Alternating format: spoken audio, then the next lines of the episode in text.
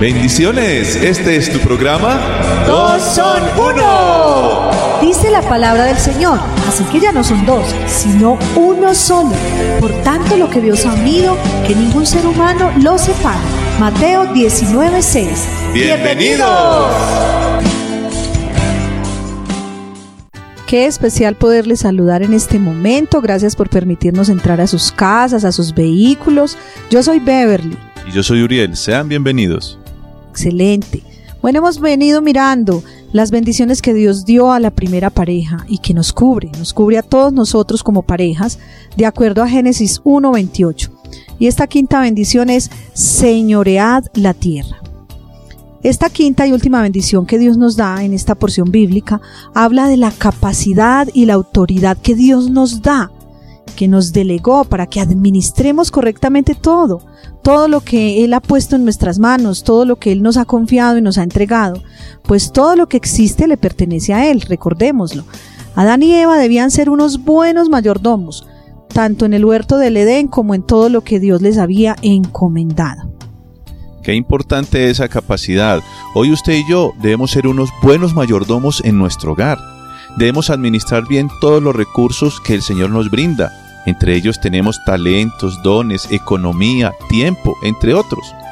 Muchas de las discusiones en pareja se dan por la mala administración que uno de los dos, o los dos en muchas ocasiones, hacen de los recursos del hogar.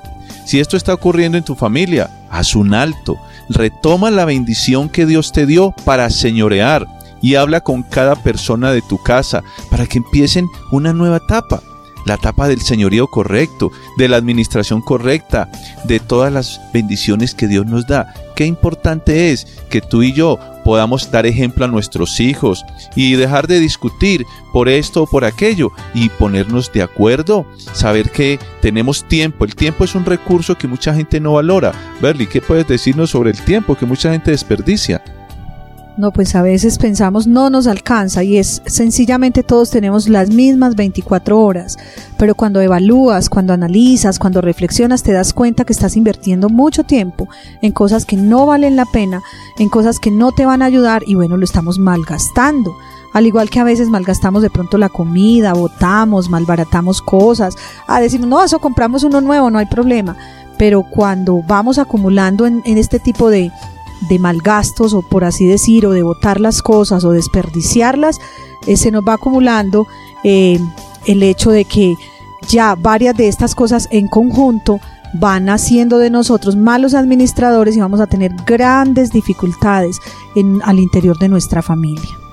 Una frase del cooperativismo dice, de las pequeñas economías surgen los grandes capitales. Y en casa debemos aprender también que debemos de eh, hacer una buena administración del agua, de la energía, del mercado. O sea, no es que vamos a ser tacaños, que es el otro extremo, sino que vamos a administrar bien. Y sabes, es posible porque Dios nos dio esa capacidad, nos dio esa bendición de ser mayordomos, de señorear, de ser buenos administradores.